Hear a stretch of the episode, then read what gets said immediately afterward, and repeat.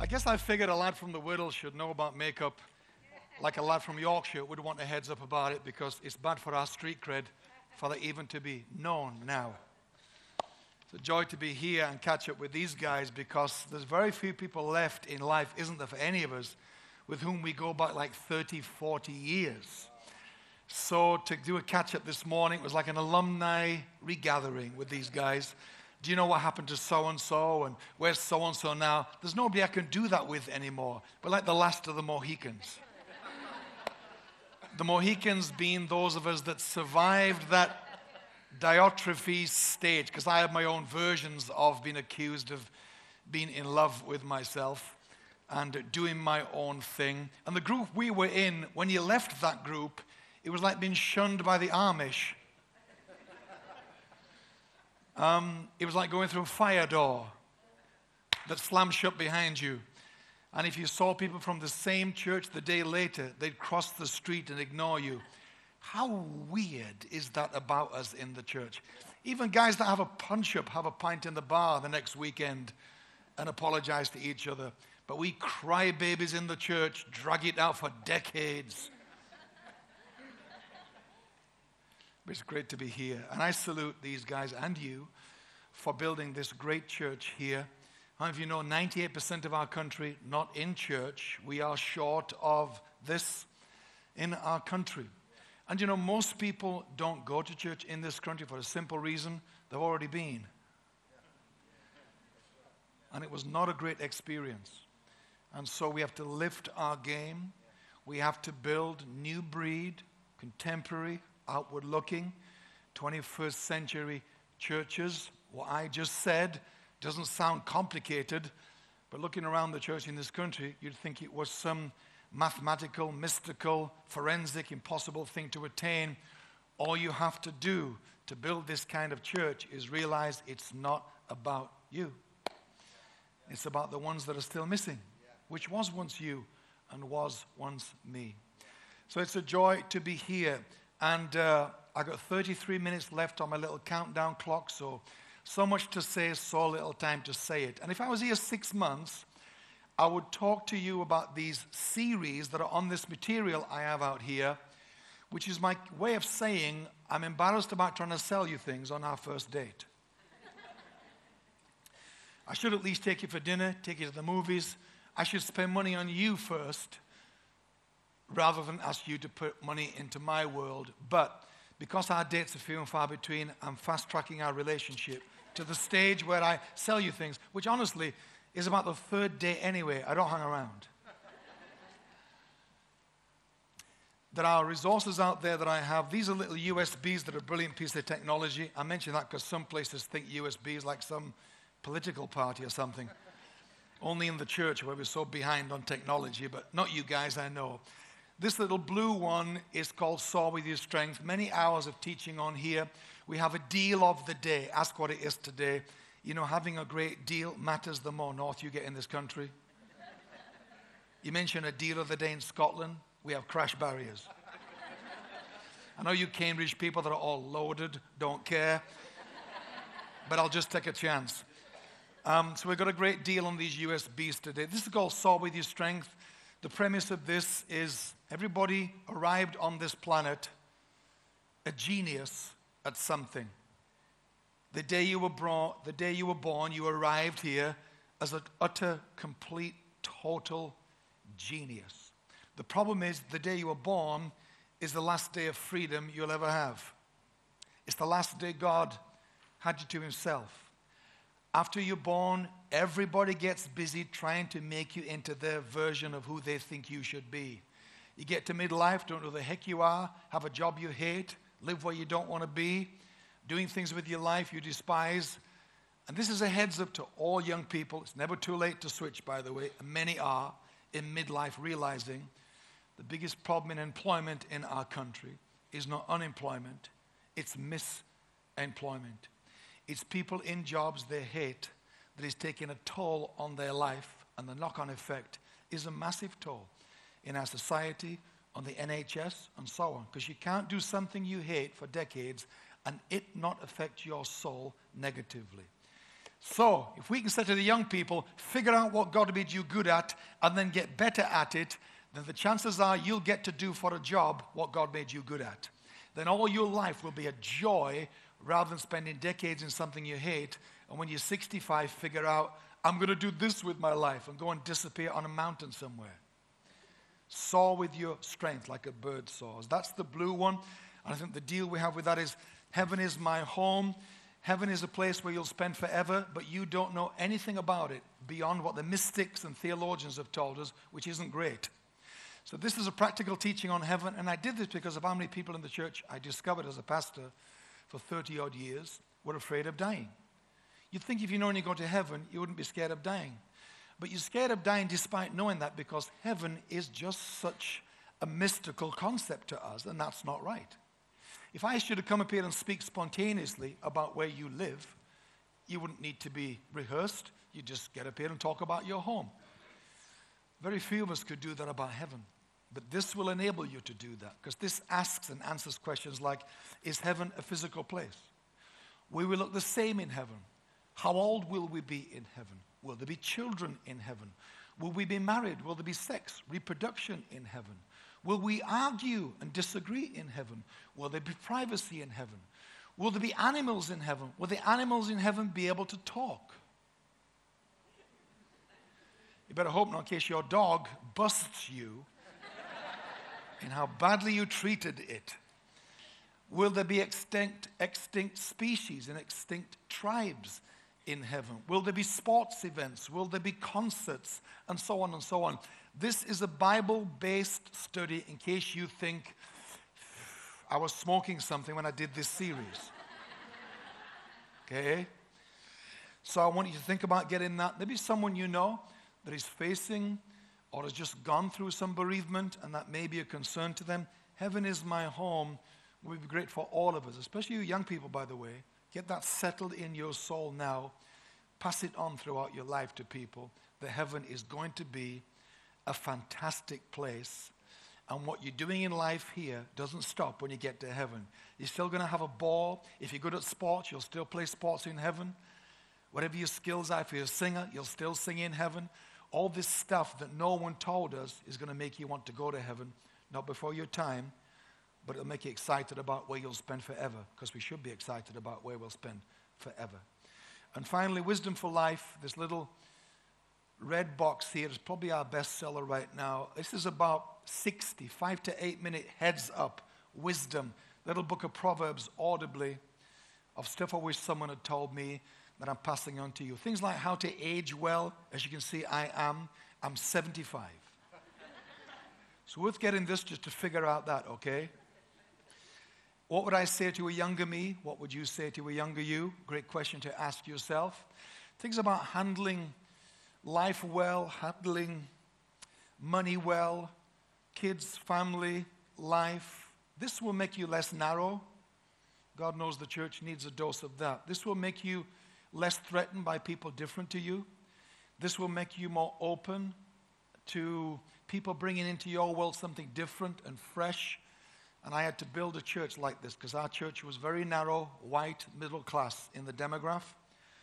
White middle class people need Christ like anyone else, but they're not the only people in town. That was the problem with our church. The church was in the city, but the city was not in the church. Except in the lyrics of our songs and our preaching, you'd think we were taking the world for Jesus. The truth is, we were only reaching people like us. And if a church is filled with people that are similar to the last people that joined, it means the church's love is driven by convenience, not compassion. It means we are growing by comfort, not compassion. So get that stuff, invest in yourself. And finally, and Steve mentioned this briefly, one of the things I do around the world now is a communication masterclass, giving something back to emerging communicators from all walks of life. And my next one is coming up in London on the 18th of February. I think we have a special deal just for you guys for C3 Cambridge uh, for the masterclass in London. Some are booked in already from here. And so I'm just giving you a heads up. Ask at the desk about the possibility of booking in for that. And come spend a day with me in London on the 18th of Feb. That will be great. Okay, everybody glad the commercials are over? Say amen. amen. Me too. Luke 7, verse 1 to 10. Jesus entered Capernaum. There, a centurion's servant, whom his master valued highly, was sick and about to die. The centurion heard about Jesus and sent some elders of the Jews to him, asking him to come heal his servant. When they came to Jesus, they pleaded earnestly with him This man deserves to have you do this because he loves our nation and has built our synagogue. So Jesus went with them. He was on his way to the house when the centurion sent friends to say, Lord, don't trouble yourself, for I do not deserve to have you come under my roof. This is why I didn't even consider myself worthy to come to you in the first place. But say the word, and my servant will be healed. For I myself, like you, am a man under authority, with soldiers and servants under me. I say to this one, Go, and he goes, and that one, Come, and he comes. And I say to my servant, Do this, and he does it. When Jesus heard this, he was amazed. Everybody say amazed? He was amazed at him, at the centurion, turning around to the crowd, including the church, the team that were with him 24 7. Turning to the crowd, including them, he said, I have not found such great faith even amongst you, all the people on the inside track with me, that spend 24 7 with me. I've not found such great faith even amongst you. Then the men who had been sent to Jesus returned to the house to find the servant well. I want to speak to you about a term I've invented called the centurion factor. Sometimes, as a communicator, you stumble upon a concept, and the concept is weaker, and the impact of it is lost if we give it a poor title. I could have spoke to you here about faith because we're going to speak a little bit about faith. But if I'd have put faith in this title, it would have dropped you into the comfort of what you think you know about faith, and it would have made you anticipate what I'm going to say. You'd have run ahead of me. One of the things I teach in my masterclass, I should charge you a quid a head for this, by the way, is that the freshness and the originality of what we talk about isn't in the topic or the subject, because it's always going to be David that killed Goliath, nothing new here. It's always Moses that took him across the Red Sea, nothing new there. So when we turn to these familiar passages, which we've done for centuries in the church, our job as communicators is not to believe it's fresh because it's David and Goliath again, because we all know it's not. The freshness is in the angle. It's in your take. It's in seeing something in that story perhaps no one's ever thought about, which requires us to approach these familiar passages with a different hat on, thinking, how can I make this live again? How can I make this fresh again? The centurion factor is my angle on this story. Because this story isn't actually about the servant at all, which you'll know as we just read, though the subheading in the Bible says the centurion's servant, it's not about the servant because we don't know anything about the servant. Was the servant male or female? Was the servant particularly valuable and why to the centurion? What was the nature of the sickness? What happened at the point of the miracle, all of that and more we know from other encounters Jesus had with sick people. We know nothing about this servant. So the story really is not about the servant. In fact, the miracle is like a postscript at the end, it's such like an afterthought. This story is about the centurion and what he brought to the table that day that resulted in Jesus being amazed. Anything that amazes God is worthy of closer investigation. Because the Bible rarely says that God was amazed. I guess that's because when you are omniscient, which means all knowing, when you are omnipotent, which means all powerful, when you are omnipresent, which means you're everywhere at once all the time, I guess if that's true of you, you must be hard to impress. So when the Bible says that he was amazed, and a human being had that effect on him, and an individual outside the church had that effect on him. I think it's worthy of closer attention, which is what this time with you is about. Because here we have a centurion who is himself not without resources, not without finances, not without connections, because he is high up in the Roman military. He clearly has considerable wealth because the Jews who he approached on his behalf to approach Jesus said to Jesus to persuade him, perhaps in case he was reluctant, to go to this kind of person's house.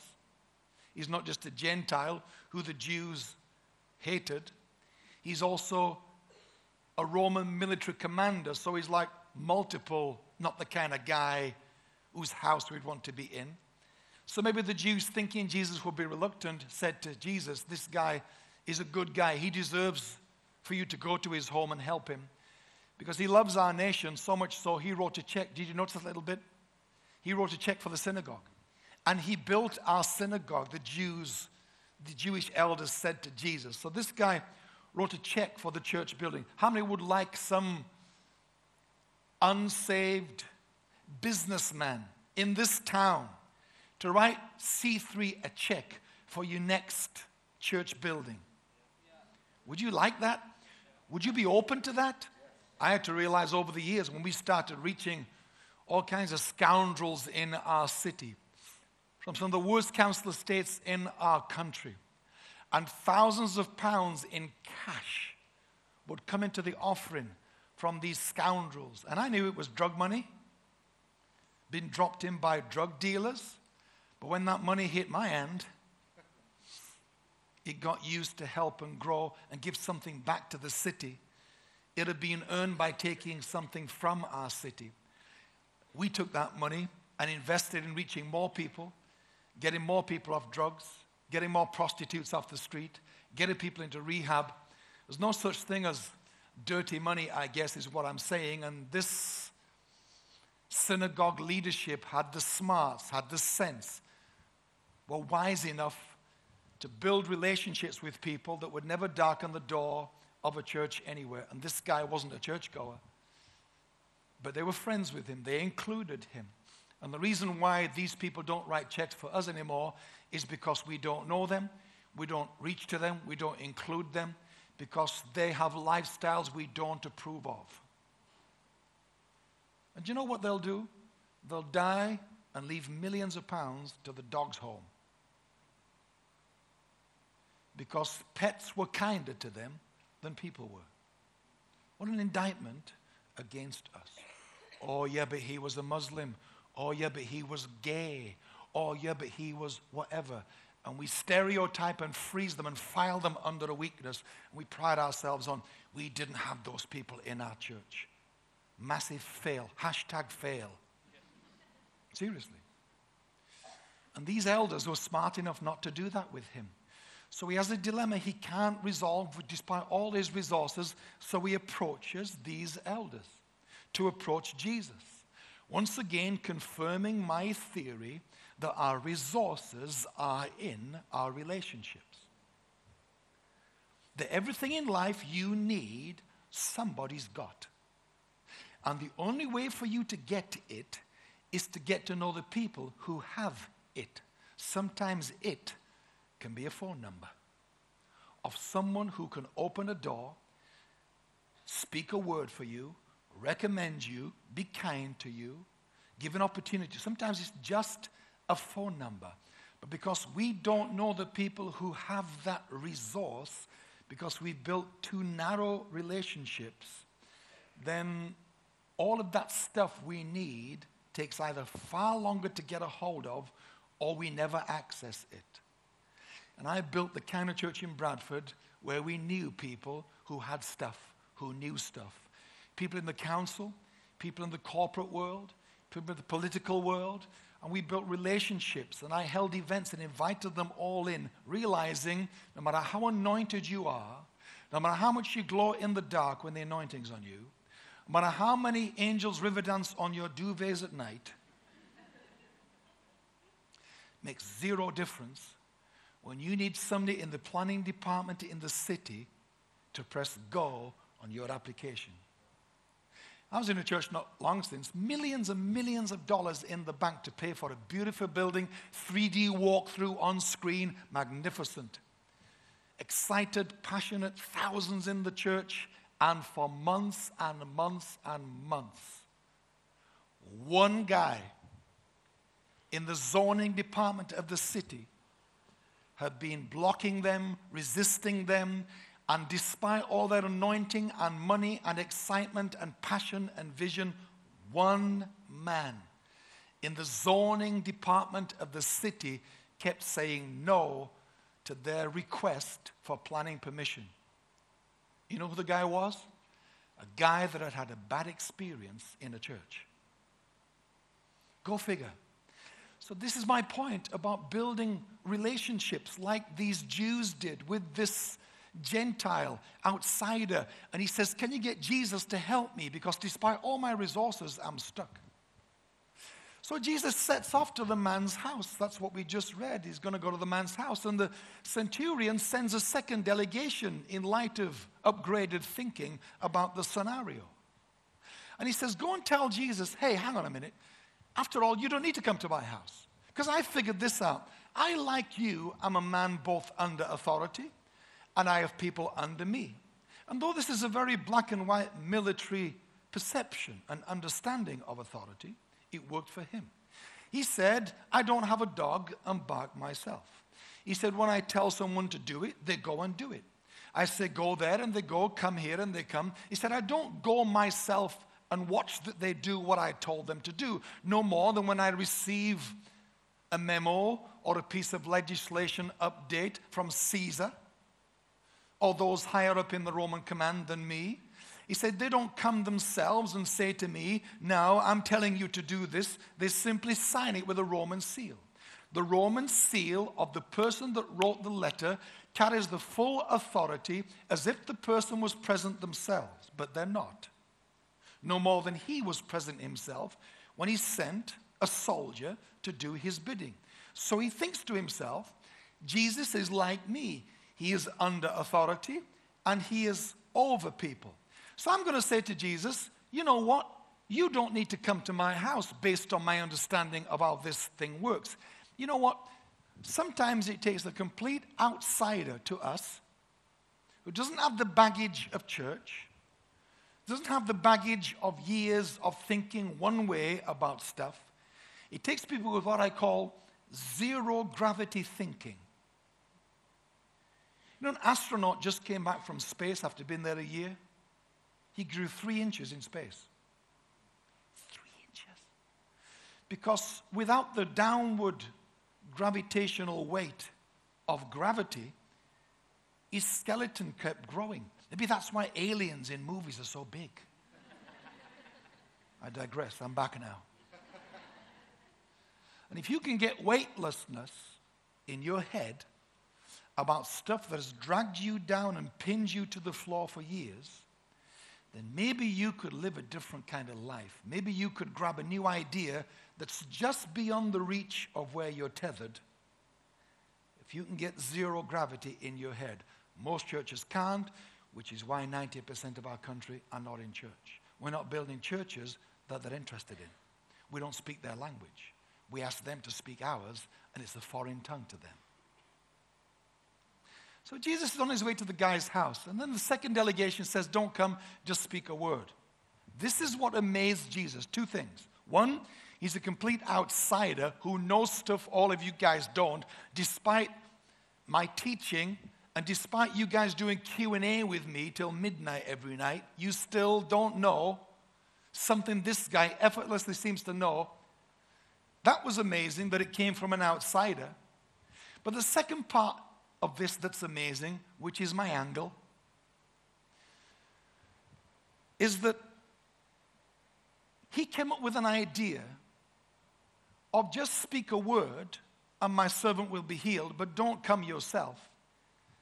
This is amazing because up until this point, Jesus has never healed anyone without being physically present. And this time is going to be the same because he's walking to the man's house. So it was going to go down the same way as it always did, which would still be a good outcome someone still gets a miracle. So that's okay. Would have, would have been okay if the, if the day had gone that way, and it was going to go that way. until this man intercepted him with an idea that no one knew was even an option because there's no precedent set for it. Like the woman that touched the hem of his garment. There's been no, there's been no hem of garment miracles ever. No one's ever thought if I touch him, I'll get a miracle. Ever. She was the first person ever in the Bible to come up with that idea. No one had done it before. She didn't read a book and think, oh, a lot of people are getting miracles by touching him. I'm going to try that today. It was unprecedented. You know, the, you know, the people in the Bible didn't know they were in the Bible. They weren't acting out a script for our benefit later, thinking, oh, I'm supposed to do this now, because in 2,000 years, the blokes are going to get up and preach about me, so I'm going to do this now to fit in my part of the script of the Bible. They didn't know that what they were doing would become something we would speak about thousands of years later. They're just living life. And the problem is, we don't read the Bible in real time, so we've lost the shock and awe factor. So we read, He was amazed, and we flick the page and think, whoa, whoa, whoa, hang on a minute. What do you mean amazed? How, how can you amaze God?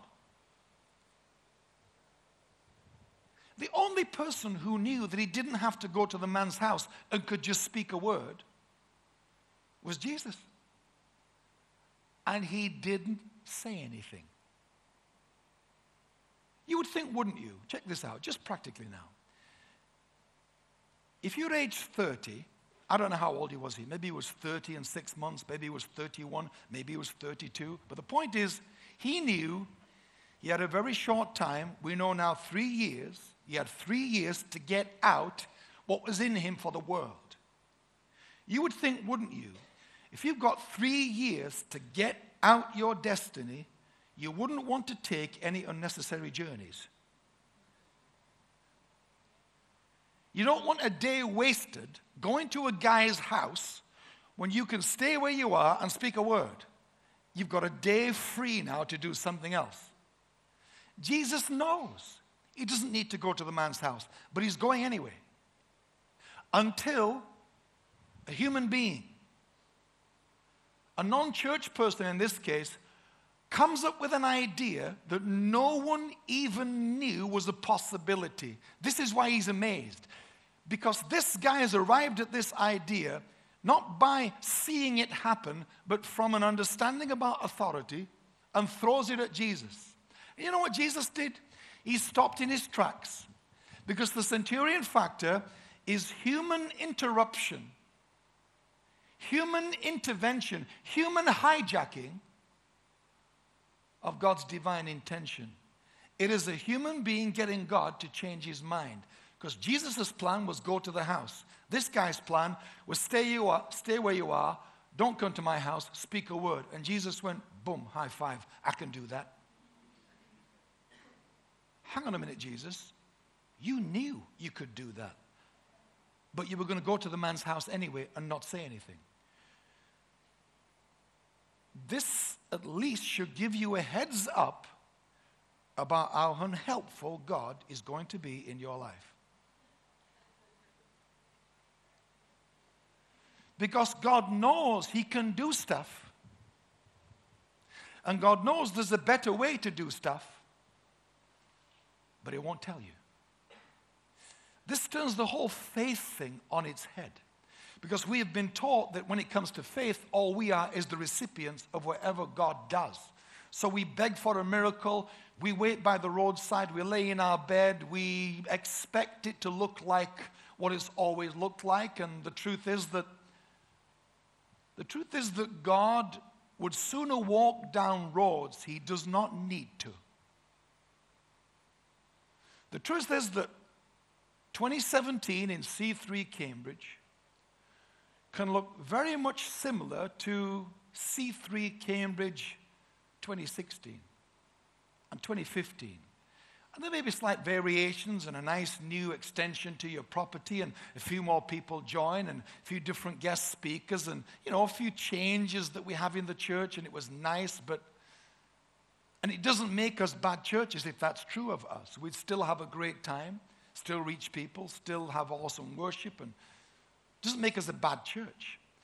But this is enough to bother me. This is enough to keep me up at night wondering is God in our churches, in our lives, is he walking down roads he doesn't need to, rather than force something on us that would freak us out? Because this whole thing that we're involved in called Christianity and walking with God, this whole thing operates according to your faith, not according to his ability. Which means that God can do a lot more stuff than your faith requires of him, but he will stay with you on your level of faith. He'll never say to you, you know what?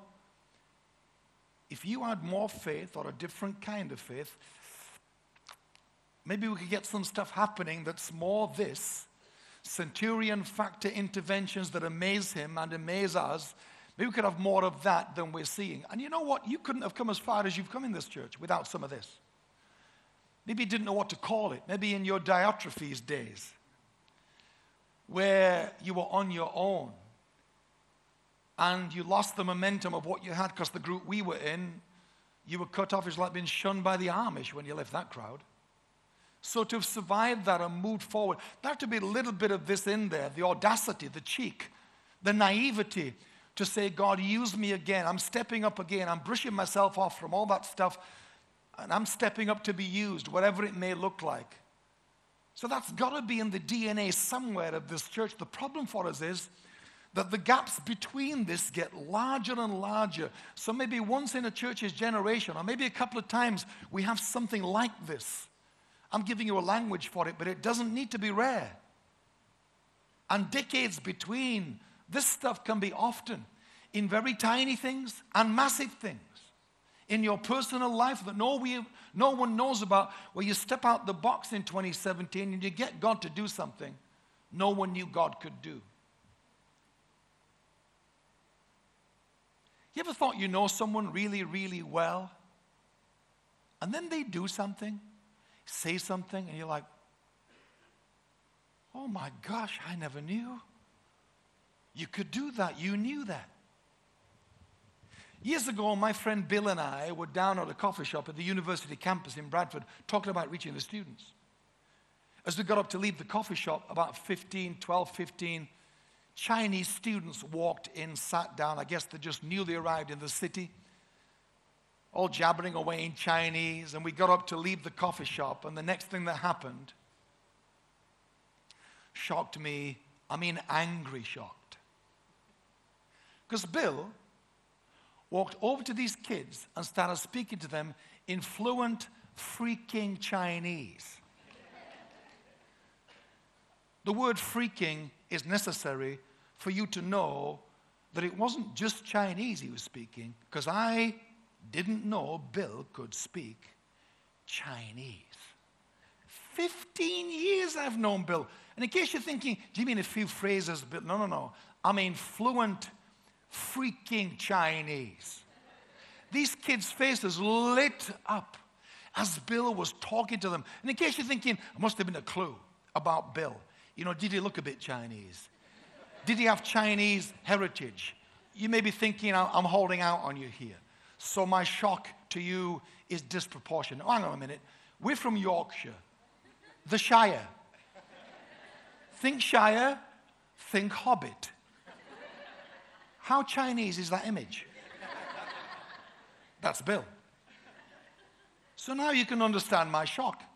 I'm waiting outside the coffee shop, getting more and more heated about Bill because of all the people that should have known. Bill gets outside. I'm like, Bill, Bill, Bill, Bill, what? Bill, you speak Chinese. You spoke Chinese to those kids. I didn't know. How come I didn't know? How come you never told me you speak Chinese? What in the world? And I'm like letting Bill know. I should have known. I'm your friend. You're holding out on me. How could you not have told me? And Bill, in his usual calm, detached, unemotional, unexcited way, looked at me and said, because you never asked. That was Bill. Bill was done. It was over for Bill. He never asked. That was Bill. To which I said, And why would I ask you that? Start turning to the person next to you and say, you speak Chinese? You're like, Why would I even ask that? What clue was there that that should be something I should ask you, Bill. His answer was so rude, so unfair. You never asked. God is like Bill. God speaks Chinese, but it won't tell you. God can do stuff. God knows stuff, but it won't tell you. And when you see God doing it in someone else's life or somewhere else in the world, and you say to God, Lord, we needed that so much in our church five years ago. That would have made such a difference in my life if I'd have known that. God will say to you, like Bill said to me, You never asked. You, your church, never asked. So, what happened is God walked down the same road He did with you for the last 10 years and did the same stuff, went to the house, laid a hand on. We all know how it goes down. And we slip into business as usual in our churches, in our lives. And we've got to get some of this back in the church. Some centurion fact of faith that comes from you, that you come up with something that gets God to speak Chinese. We don't even know what to call it when God does this stuff when God intervenes in humanity, like He did for Joshua, who was winning the battle, but it's getting dark. And he needs more daylight. How do you even articulate that? And of all the things that he could have asked God to do, give us more strength to win, give us, give us night vision goggles so we can keep fighting because we're at a tipping point, we're nearly winning. And if the darkness comes when it normally does, they're going to disappear under the cover of night. They're all going to live to fight another day. It's a tipping point in the battle. He needs more daylight. So he looks at the sun and shouts at it to stand still. How random, how odd, how disturbing would that be from a leader? Imagine the generals around him thinking, did he just say what I thought he said? I'm glad the guys didn't hear that. He must be so burnt out. He shouted at the sun to stand still. He needs a sabbatical. Joshua, he's so exhausted, bless him. He actually shouted at the sun. It's like Jesus talking to a tree and cursing it. The disciples were saying, he's talking to trees. He talked to a tree so embarrassed, how unstatured. How can we follow a leader that does that weird, flaky stuff? Sun, stand still. Do you know what God did? He went, boom, high five. I can do that. Because the rest is history. To which I would say, well, if you knew you could do that, why didn't you come up with it? Why didn't you say, Joshua, I can see the problem. You need more time to beat them. Here's what I'm going to do for you, because I'm God. I can do stuff. I'm going to give you more daylight. God knew he could do that. God knew he could just speak a word. God knew he could speak Chinese, but he didn't help Joshua out. But when Joshua comes up with it, and the Bible says in Joshua 10, there has never been a day like that day before or since where God listened to a man about planetary freaking alignment. Because the sun doesn't move. So, sun stand still means we need you to slow the orbit of the earth down. So the earth doesn't orbit around the sun like it normally does. We need the earth and our side of the earth to stay in sunlight longer than it's ever done before, which means the ripple effect of one planet's orbitary pace being adjusted, the ripple effect is universal.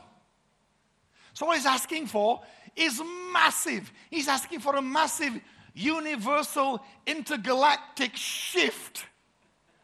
And God didn't say to him, hey, hang on a minute. That is completely extravagant thing to ask me to do just to kill a few more bad guys. Who do you think I am, God? He had the audacity, the stupidity, the cheek, whatever you and whatever others will call it when they see it in your life, because they will, to say, Sun, stand still. And God went, boom, done.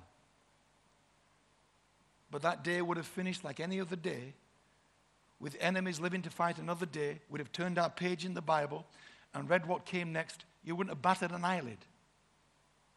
But someone stepped up, like this centurion did, and got God to speak Chinese in the form of Sun, stand still. Time's gone.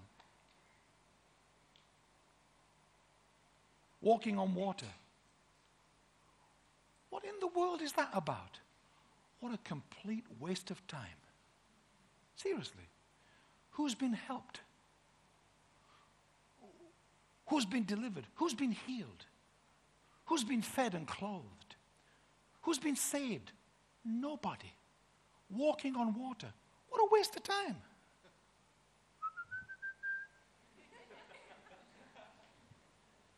What is walking on water about? I'll tell you what it's about. It's God showing off. Not showing off for the reasons we do insecurity, ego. No, no. It's God simply saying, I can do stuff. I can do stuff. I can walk on water. A fish cash machine. What's that about? There's easier ways to get money and pay bills. What the heck? Go catch a fish, you'll have money in your. What? What all is that about? It's God saying, I can do stuff. Sick people healed in a shadow. What? That wasn't God's idea or Peter's. It was sick people who couldn't get to the prayer meeting and the healing line. They said, let's drag our bodies to where his shadow will be about this time tomorrow. We're going to get a miracle in his shadow. Do you know what God did? Boom, I can do that. Wasn't God's idea? Wasn't Peter's idea? And sometimes we're not desperate enough to try something odd and weird and crazy. And who do you think you are? We settle for, oh, I don't like all that misunderstanding. So I'll just try and have business as usual, and you'll have that, and you'll never know what could have been. Unless you're willing to step up and step out and do something like this centurion factor. Let's get the band back up here. Gives people hope we finish when we say that. And we all need that hope. Come on, let's stand together.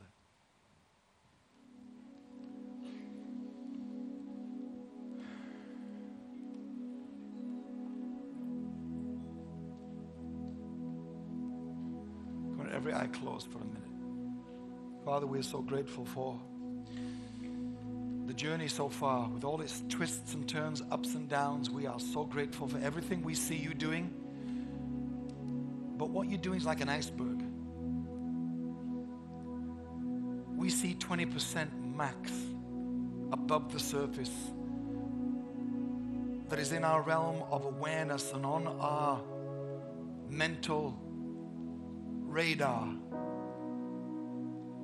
This 20% that we're aware of is wonderful, but there's all this below the surface, behind the scenes, in the shadow stuff. There's 80% of what you're doing that we don't know about. We thank you. We're excited about all of that. And yet, Lord, this year we don't want our 20% comfort zone to become our norm this year. I pray for the emergence. I pray for the stepping up. I pray for the audacity that people here in C3 Cambridge get you to speak Chinese this year. The centurion factor kind of faith stops you in your tracks and has an idea and a suggestion to which you say, High five, I can do that. And that this year in 2017 in C3 Cambridge, something happens. Many things happen, small, medium, and large, that alter the landscape forever in this church. There's something unprecedented unfolds this year, not because you are different, because you never are, but because we got you to do something no one knew you could do, because we decided to think outside the box. We decided to leave business as usual on the table. We stepped up for a different 2017. And we're grateful for everything you've done, but we are also dissatisfied in a way that we want to use to lift our game, to upgrade all that we are doing, personally and corporately, in this coming year ahead. And so, Father, in Jesus' name, may we amaze you again this coming year with our brand, our version, our style of Centurion Factor faith. In Jesus' name. Eyes closed still. Let me ask if anybody's here and you've never given your life to Christ and maybe the time wasn't right. Maybe you did once lift a hand, but you did it to keep someone else happy a spouse, a parent, a child, a relative, a friend. But you know it didn't mean anything to you. You kind of did it to continue to be accepted, perhaps. But it wasn't real. I'm talking to you as well, therefore, today to say this could be your day for your centurion factor to step away from the crowd in your mind, to silence every voice that says he doesn't mean you. What are you even doing there today? Who do you think you are? Get free of all that voice. And maybe today step out and say, This is my moment today. God, I give you my life. I'm stepping up. I want an adventure. I don't want church and business as usual. Don't want to join something. I don't want religion. I want an adventure. I want a relationship. I want a thrill ride of my life with you. And if that's you today, while eyes are closed all across the room, will you just pop your hand at where you are? Because your hand's going to be saying to God and to me, because God can see your heart, but I can't. Your hand's going to be saying, That's me today. God, I give you my life. I'm signing up. I want an adventure. Come on, who in the room? Just lift your hand where you are. Then He can take it down. Come on, someone over here. Come on, who else? Just lift your hand, then pop it down. Lovely lady here. Another young lady here. Lovely one in the formative years of your life, you respond to this. It's, I got saved when I was 15 at school. Come on, anybody else in this room, just pop your hand at where you are. I'm not going to bring you forward or make you break dance on stage, so don't be afraid. Come on, anybody else, a few more seconds. Lift your hand if that's you this morning. Anybody we're missing? Saying, God, this is me. I'm in with both feet today. Okay, when anybody thinks I'm stepping up, come on, anybody else? Father, we thank you for every hand lifted and for all of those that were desperate to lift a hand but just were too afraid because by personality they're shy or introverted and putting a hand up in public freaks them out. Please don't ever read that as meaning you somehow are against God. We don't care how you come to Christ. What matters is you find your way to do it. Lifting a hand is one, but it is by no means the only or the main way people come to Christ. So if you were right on the verge, but lifting a hand didn't suit you, then that's cool. Find another way. We don't really care. And for everyone that did lift your hand, we celebrate, we salute you, and we welcome you into the adventure of your life. Let's welcome these people lifted a hand today. Yo! Hey, I love you guys. Thanks for listening. I'm over time, which is very naughty of me, but hey, I don't come here often. So I indulge myself with a few more minutes. If you want a refund, you get it at the door. Love you guys. I'll see you.